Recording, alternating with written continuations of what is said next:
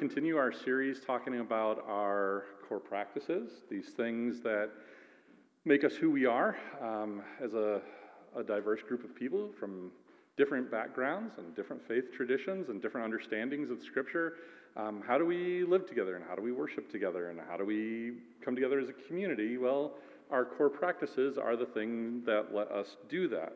Um, and so we're, we're taking a look at those over the course of a few weeks. We're going to come back to them after Easter and do a deeper dive into them um, and explore them a little more thoroughly after Easter. But, but right now, we're just kind of getting started scratching the surface. And so we talked last week about life together, that we're committed to that, that we're committed to being a community and, and living life together. Today, we move on uh, to the second of our core practices, which is patient rhythms. That we are committed to living in and practicing patient rhythms. Well, what does patient rhythms mean? Uh, again, this is our definition it's on the UCC website. It says that when we set out to do God's work, it is tempting to establish grand goals and expect easy success. But choosing the slower, more re- relational, abiding way of Jesus is humbling and reminds us that God is the one doing the shaping and growing. So when we say we're practicing patient rhythms, um, what we're really saying is that we are slowing down and getting out of the way. And we're letting God take center stage in our life, in our community life, in the life of the church, because, well, honestly, He already does have center stage. We just kind of convince ourselves and fool ourselves that, like, it's all about us. And so patient rhythms remind us that that's not the case. Um, we were talking earlier this week, uh, Kara and Meg and Shannon and I talking earlier this week about patient rhythms, and we started using the phrase holy boredom. Um, that, that we're so fast paced. There's so much stuff that, that just clamors for our attention. And we just give our attention to all sorts of things. And we need, I think, to practice some boredom, to intentionally take ourselves out of the hustle and the bustle um, and all of the things that, that we give our attention and our time and our, our energy to, in, order just to stop and say, this stuff, um, well, it might be good, well, it might be important, it's not the best thing that I could be doing right this minute. Right this minute, the best thing that I could be doing is being with God. Uh, and so, how do we do that? How do we practice holy boredom? Uh, how do we practice patient rhythms? Um, well, we believe that, that those patient rhythms are made up of at least three things. Um, and we'll come back again after Easter and talk about these in more in depth, but we believe in setting aside regular times for prayer, however that looks um, fasting, meditation, praying with others, praying uh, individually. That we believe that, that um, those patient rhythms also include walking with other people uh, in spiritual, relational ways for their personal growth according to their pacing. Uh, sometimes we, we really want people to be farther along in their spiritual life than, than um, they are ready to be, or their spiritual life, their walk looks different than ours does, and, and we have a hard time with that. But part of a patient rhythm is allowing people to explore their faith in God at their pace and their way. And so we're going to come back and talk about that in a few weeks. And also practicing Sabbath and times of rest and, and times of um, play and times of just being uh, for the purpose of creating, uh, creating a, a, delight in the Lord. Uh, that's what we mean when we talk about patient rhythms time of prayer, uh, time with other people according to their needs, and times of Sabbath. And, and these are things that, that we need uh, so that we can experience God's goodness. And we see these patient rhythms. The reason that, that I think that they're so important is because we can see them embodied in the person of Jesus. These aren't just things that we kind of pull out of the air and say, oh, this seems important to me, but it's actually something that Jesus does. And so that seems meaningful and important to us. And um, early on in his public ministry, he sets this kind of tempo for himself of this patient, holy boredom rhythm that he has. And I want to show it to you. It's, um, it's in Mark chapter 1. So if you have um, your Bible on your phone or on, in paper, feel free to open to that. Or I think it's going to be behind me on the screen as well, or on the wall. Uh, but in Mark chapter 1, Jesus has just gotten started with his public ministry. He's in the town of Capernaum, which is kind of his home base. Um, he's spoken in the synagogue, and then he's gone to the house of Peter, the apostle, um, and has healed his mother in law. Um, we don't often think about Peter being married, but he absolutely was. He has a mother in law. Um, so uh, this is where we pick up the story. Jesus is at Peter's house. He's just healed Peter's mother in law. Here's what happens it's Mark chapter 1. I'm going to read verses 32 through 39. Uh, this is how Mark goes. That evening, at sundown, they brought to him all who were sick and were possessed with demons. And the whole city was gathered around the door. And he cured many who were sick with various diseases and cast out many demons. And he would not permit the demons to speak because they knew him. In the morning, while it was still very dark, he got up and went out to a deserted place, and there he prayed. And Simon, that's Peter, Simon and his companions hunted for him. And when they found him, they said to him, Everyone is searching for you. And he answered, Let us go on to the neighboring towns, so that I may proclaim the message there also, for that is what I came out to do. And he went throughout Galilee, proclaiming the message in their synagogues and casting out demons. Uh, this is one of my favorite passages in all of the Gospels. It's this wonderful picture of Jesus, um, both in his divinity and in his humanity. And there is um, this patience, this holy boredom um, that Jesus exhibits in this passage, um, where he is intentionally building a rhythm um, for the purpose of spending time with God. And, and that's, that's what we're really talking about when we're talking about patient rhythms. Patient rhythms allow us to spend time with God on a regular and consistent basis. They allow us closeness with God. They allow us depth with God. They allow us time to meet with Him, to express ourselves to God, to allow God to express Himself, himself to us through the Spirit. Um, Jesus, Jesus enters into this rhythm of time with God, and if He does, if He feels that that's necessary for Him, how much more so for me? Um, I, I know me, I'm no Jesus. Uh, but if Jesus feels that's important for him, then, then, then I imagine that's even more important for me. And the Gospels show this happening, where Jesus goes off. In our, our text, it says that, that he went to um, a desolate place. And depending on the translation, it's desolate place, deserted place, lonely place, desert place, or mountainous place. Um, the, the word gets translated in all of those ways. Uh, but essentially, he goes off alone. He, he, he wanders off and hides from the world and gets away from distractions so that he can spend time with God. And the Gospels tell us that he does this about uh, two dozen times or so throughout the, the four Gospels. And that's, that's not counting duplicate stories. That's, that's, as far as we can tell, um, Jesus gets away to pray um, about two dozen times. He does it on a number of different occasions. Sometimes he's in distress. Um, before he knows that the crucifixion is coming, he goes away and he prays. Uh, he does it before selecting the 12 apostles. He spends, spends a night in prayer before he calls those, those 12 guys to be, to be his guys. He does it um, he does it the transfiguration, the, the, the transfiguration where Jesus is glorified and Peter and John and James see Jesus for who he really is. That happens in a time of prayer with God.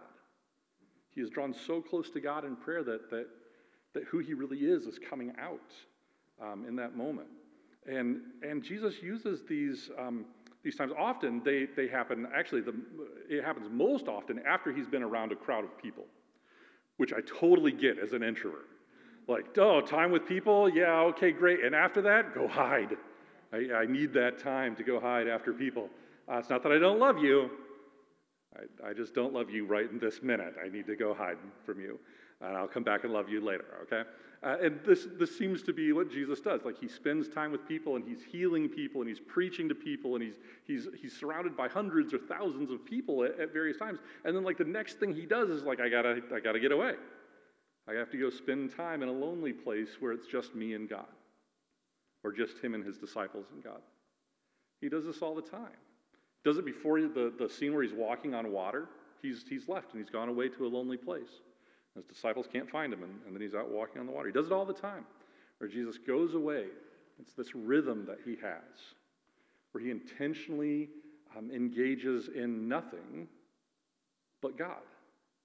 He removes these distractions from himself. It's a time to renew, it's a time to recharge, it's a time to connect with the Father and to prepare for the thing I think that's coming. Because, because honestly, we only have so much to give, right?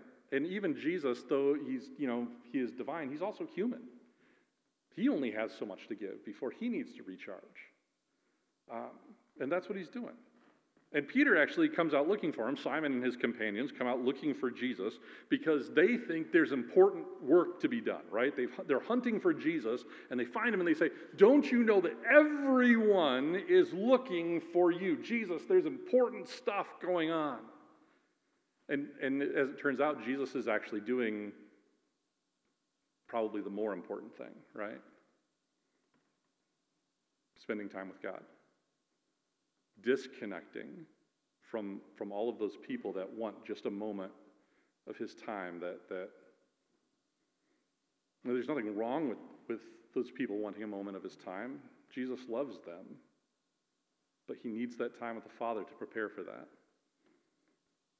Jesus is doing the important thing. He's engaging in that holy boredom, that patient rhythm, that, that building relationship with the Father. And, and he makes that choice. Jesus could have chosen something else. He could have chosen to, to get up in the morning and re engage with the crowds. Instead, he chooses to get up and go to the lonely place, the desolate place, the, the bored place. And patient rhythms are developed that way. They're developed by choice, they don't, they don't happen accidentally. These patient rhythms of time with God do not happen by accident. These patient rhythms of walking with each other and practicing Sabbath, they don't, they don't happen by chance. Other rhythms do. We get into other rhythms by accident. I, I, I get into the rhythm of doom scrolling Twitter without even realizing that I'm doing it. I get into the, the rhythm of just walking into the room and turning on the TV without even realizing that I've done it. I, I get into the rhythm of, of waking up in the morning and, and, and pouring myself a bowl of cereal and getting a shower and, and going through my morning routine without remembering to pray or to read the scripture. It just there are other habits formed by accident, but godly habits don't. Godly habits require choice. This, this holy boredom requires choice. This patient rhythm requires choice. And we see it in our text. The, there are some details in our story that we tend to skip, um, and, and this happens all the time when we read the Bible. It happens to me all the time. I just there there are words there that like I just I rush by them, and there are a couple in this story that are super important, and we don't really realize it most of the time. And so um, let me introduce them to you. The first of them uh, tells us when Jesus began healing. It's in the first paragraph of our story. Jesus began healing at Peter's house when? after sundown, right? Jesus begins healing after sundown. So at the nighttime, right? All of, the, all of Jesus' healing, his healing of all of the people of Capernaum and driving out demons in Capernaum, happens in the nighttime hours. Okay? This is not a big daylight, you know, um, revival. This is, this is happening late at night and probably late into the night, would be my guess. And, and then when Jesus goes out to pray, we're also given a time of day.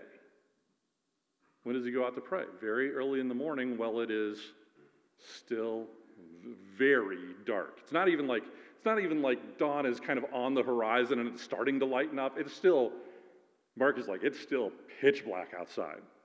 It's very dark when he gets up to pray. I don't know how many hours of sleep Jesus got that night. I don't think it was very many.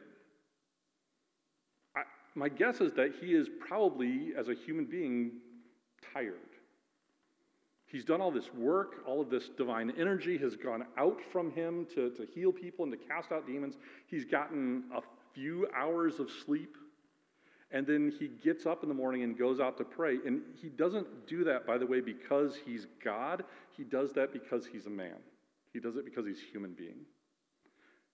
It's not a divine choice to wake up while it's still dark and go pray. It's a very human choice to do that.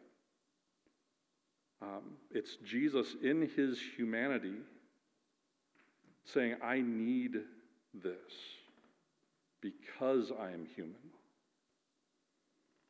I need this time with the Father because I am wiped out. And I know that there's more work to do.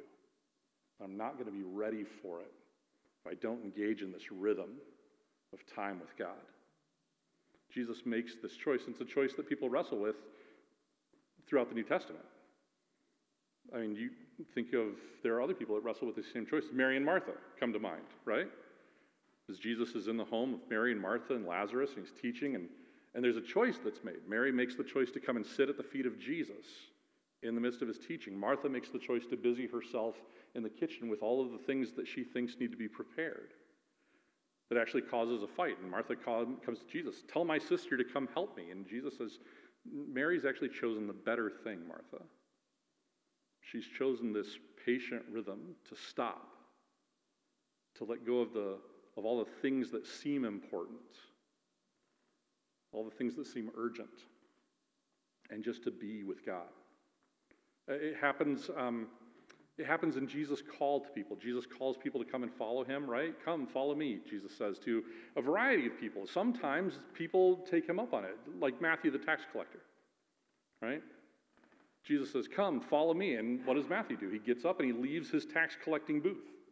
He just leaves it behind. He makes a choice. He says, The thing that God has for me is better than the thing I already have. Same thing with, with Peter and Andrew and James and John, the fishermen. They get up and they leave their nets and they leave their boats and they say, The thing that God has for me is better than the thing that, that I already have. Other people don't. Jesus calls other people. He says to the rich young ruler, Go and, and sell all your possessions, give the money to the poor, and then you come follow me. He gives him the exact same invitation he gives to Peter, Andrew, James, John, Matthew, and the rest. This guy could have ended up being an apostle for all I know. But he says, No, I'm going to choose to keep the thing I already have instead of choosing God. It happens with other people too. Jesus says, Come follow me. And the guy says, uh, An unnamed guy says, uh, First, let me go bury my father.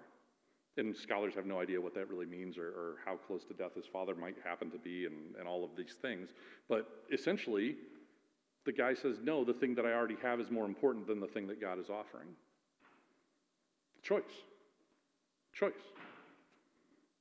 We have choices in front of us, day in and day out. Will we choose to build the patient rhythms?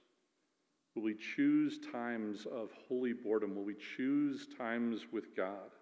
I wrestle with that. I don't know, you may wrestle with that too. Sometimes it's hard to choose God. Sometimes it's easier, sometimes it's harder, but I wrestle from time to time being able to choose God. I, and I need to get better at that. I'll just admit that. I need these patient rhythms. I need to make these choices because these patient rhythms allow me to know God, allow me to know God's will, and allow me to do God's will as well. Here's my favorite part of this story. Uh, Peter comes to Jesus, and I love Peter. Peter is me. Uh, every time I read anything that Peter does or says, uh, I find myself going, "Oh yeah, I totally would have done that." Um, like every time he sticks his foot in his mouth, I'm like, "Yep, yep, been there." And Peter comes to Jesus. He's like, Everybody is looking for you. There is a marvelous opportunity. Jesus, we can make you famous. We can set up shop right here in Capernaum. We can build uh, the first church of Jesus right here uh, on, the, on the shore of the Sea of Galilee. Let's do it. There are people here that want your time. And Jesus immediately rejects that idea. He says, No, let's go somewhere else. There are other people who need to hear this message too. And then he says, For that is why I have come.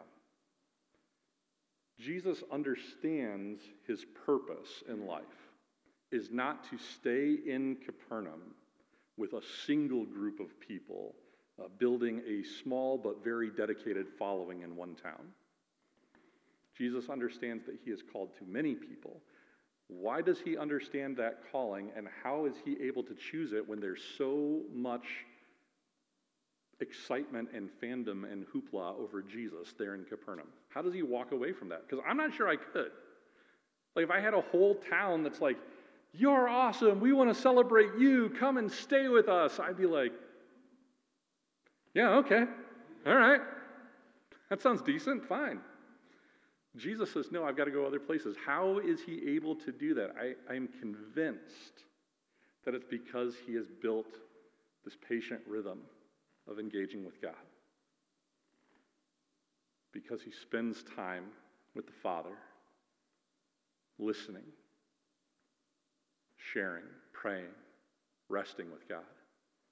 He's able to, to discern and hear the things that God's calling him to do and then choose those things. And I think that that's so important. I don't know if I could do the same thing if I were in Jesus' shoes here, because um, often I let the immediate crowd out the important. Anybody else? That the thing right in front of me takes all of my focus instead of saying, no, there's something more important than this. I, I, let, I let the good, I let the good take the place of the best. I let the good thing that I see take the place of the best thing that God has in store for me. I think it's a very human thing to do. I think it's very normal for us to do those things. Jesus is able to say no to that. He's able to see his vocation and he's able to choose it. I've come not just for this town, there are many who I need to share the gospel with. Let's go to them too. How does he do that? Because his relationship with God is built on these patient rhythms. And these rhythms help him to know who he is. They help us to know who we are. They help us to know who God is. They help us to know what we're called to. Are we developing them? Are our rhythms moving us closer to God? My guess is that some of them are and some of them are not. Are your rhythms helping you to love others better? My guess is that some are and some are not. And I just I want to ask um, this because we're a small group here today. This might be I don't know, slightly more comfortable or slightly more uncomfortable. I have no idea. Um, but I just I want to ask you about, about maybe some of your rhythms. What are the things in your life that, that you've decided this is important to me in order to spend time with God?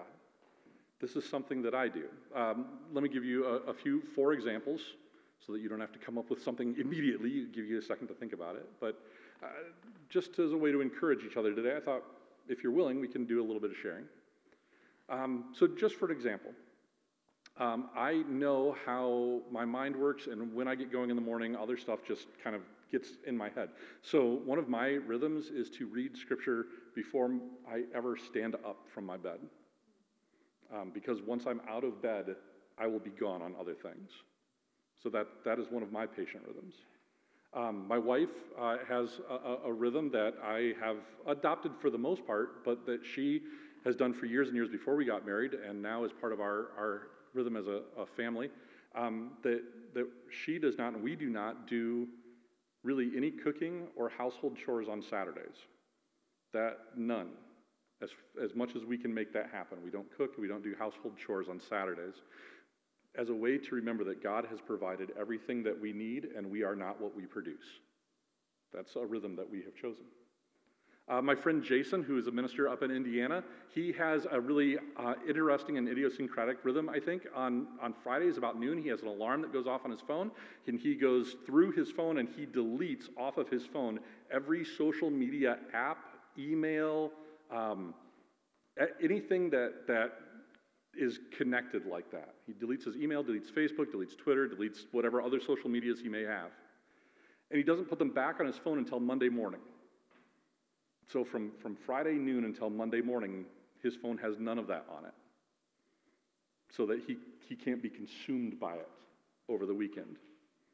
Uh, Shannon uh, was telling us in staff meeting this week that, that there are actually a couple of apps that she uses to create patient rhythms. Uh, the Pause app is one that she uses, and, and there's another one that's a daily devotional app that she uses that, that help her develop a, a rhythm of I need a timeout. I need to pray. Um, we have these cards, they float around the building, these prayer labyrinth cards. There are ways just, you know, you put it in front of you and you trace it with your finger and it becomes a time of meditation and a time of prayer. And I've actually seen these as stickers that like fit on the back of your phone case. Um, that just periodically, I, I need a time out. I need some time with God. And so I'm just going to trace the labyrinth and pray as I go through this slowly. Um, what about you? What, what are some of your rhythms? It could be very silly, could be very serious. Um, Uh, but I'm curious if you're willing to share with each other this morning. What's something you do as a way to engage in holy boredom and, and spend some time with God?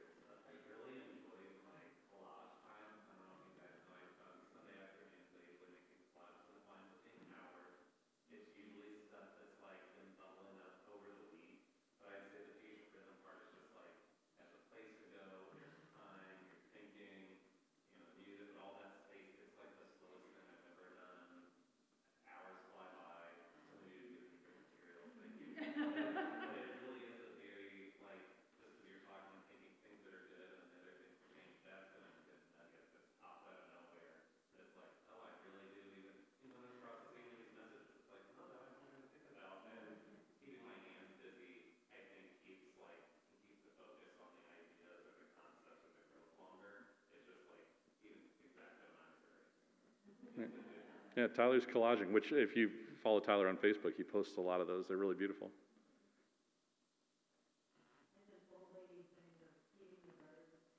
Feed, feeding the birds.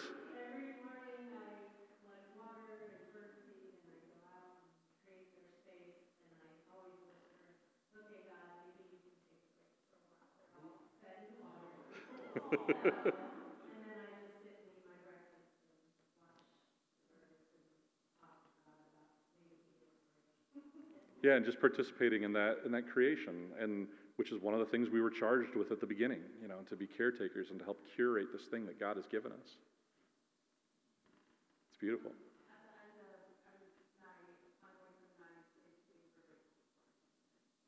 Yeah, just stopping to name things we're grateful for. It's really easy to become ungrateful, uh, isn't it? So just spending the time to say the things we're thankful for and grateful for. A good practice.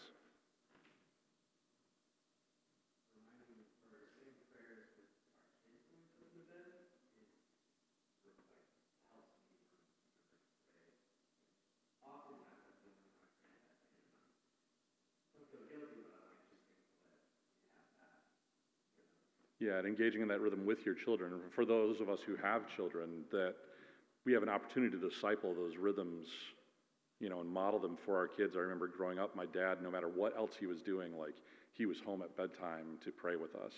Um, that was that was a big deal in our house growing up.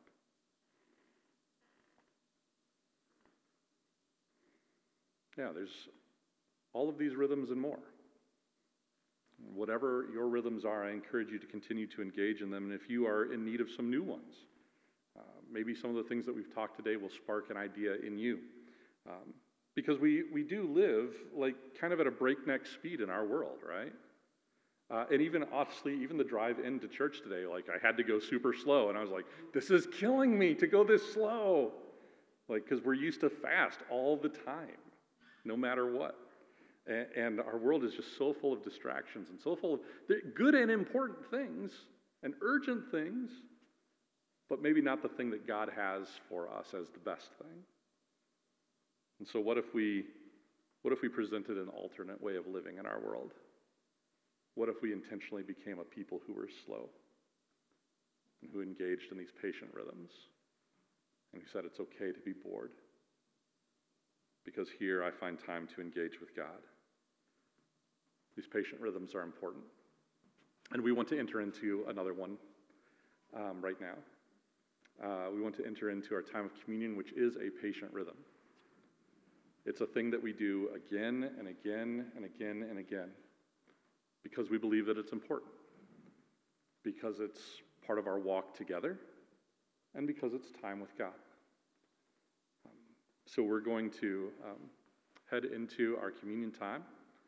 And as we do each week, um, we'll gather uh, the, the items for communion and hold them until we've all been served and then take them together. And as we do each week, we'll also enter into a time of confession uh, before the table uh, as part of our patient rhythm of time with God and time with each other. So, would you stand with me if you're able and willing? And uh, we will um, confess before God and then we'll come before the table.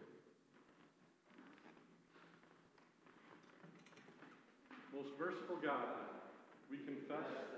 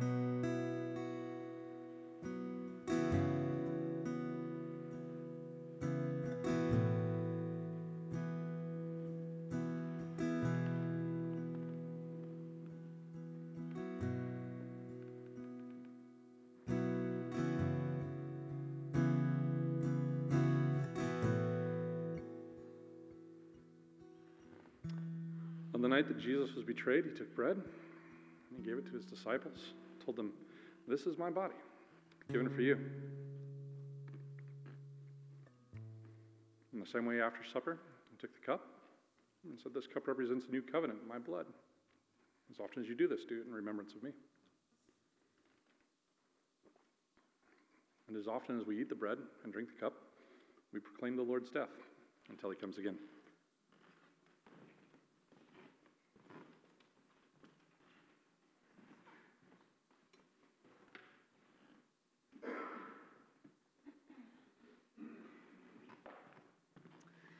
I don't know about you, but making intentional space just to be with God or setting aside um, the things that I think are important to make room for God, these are simple ideas that are not always easy. At least I don't find them to always be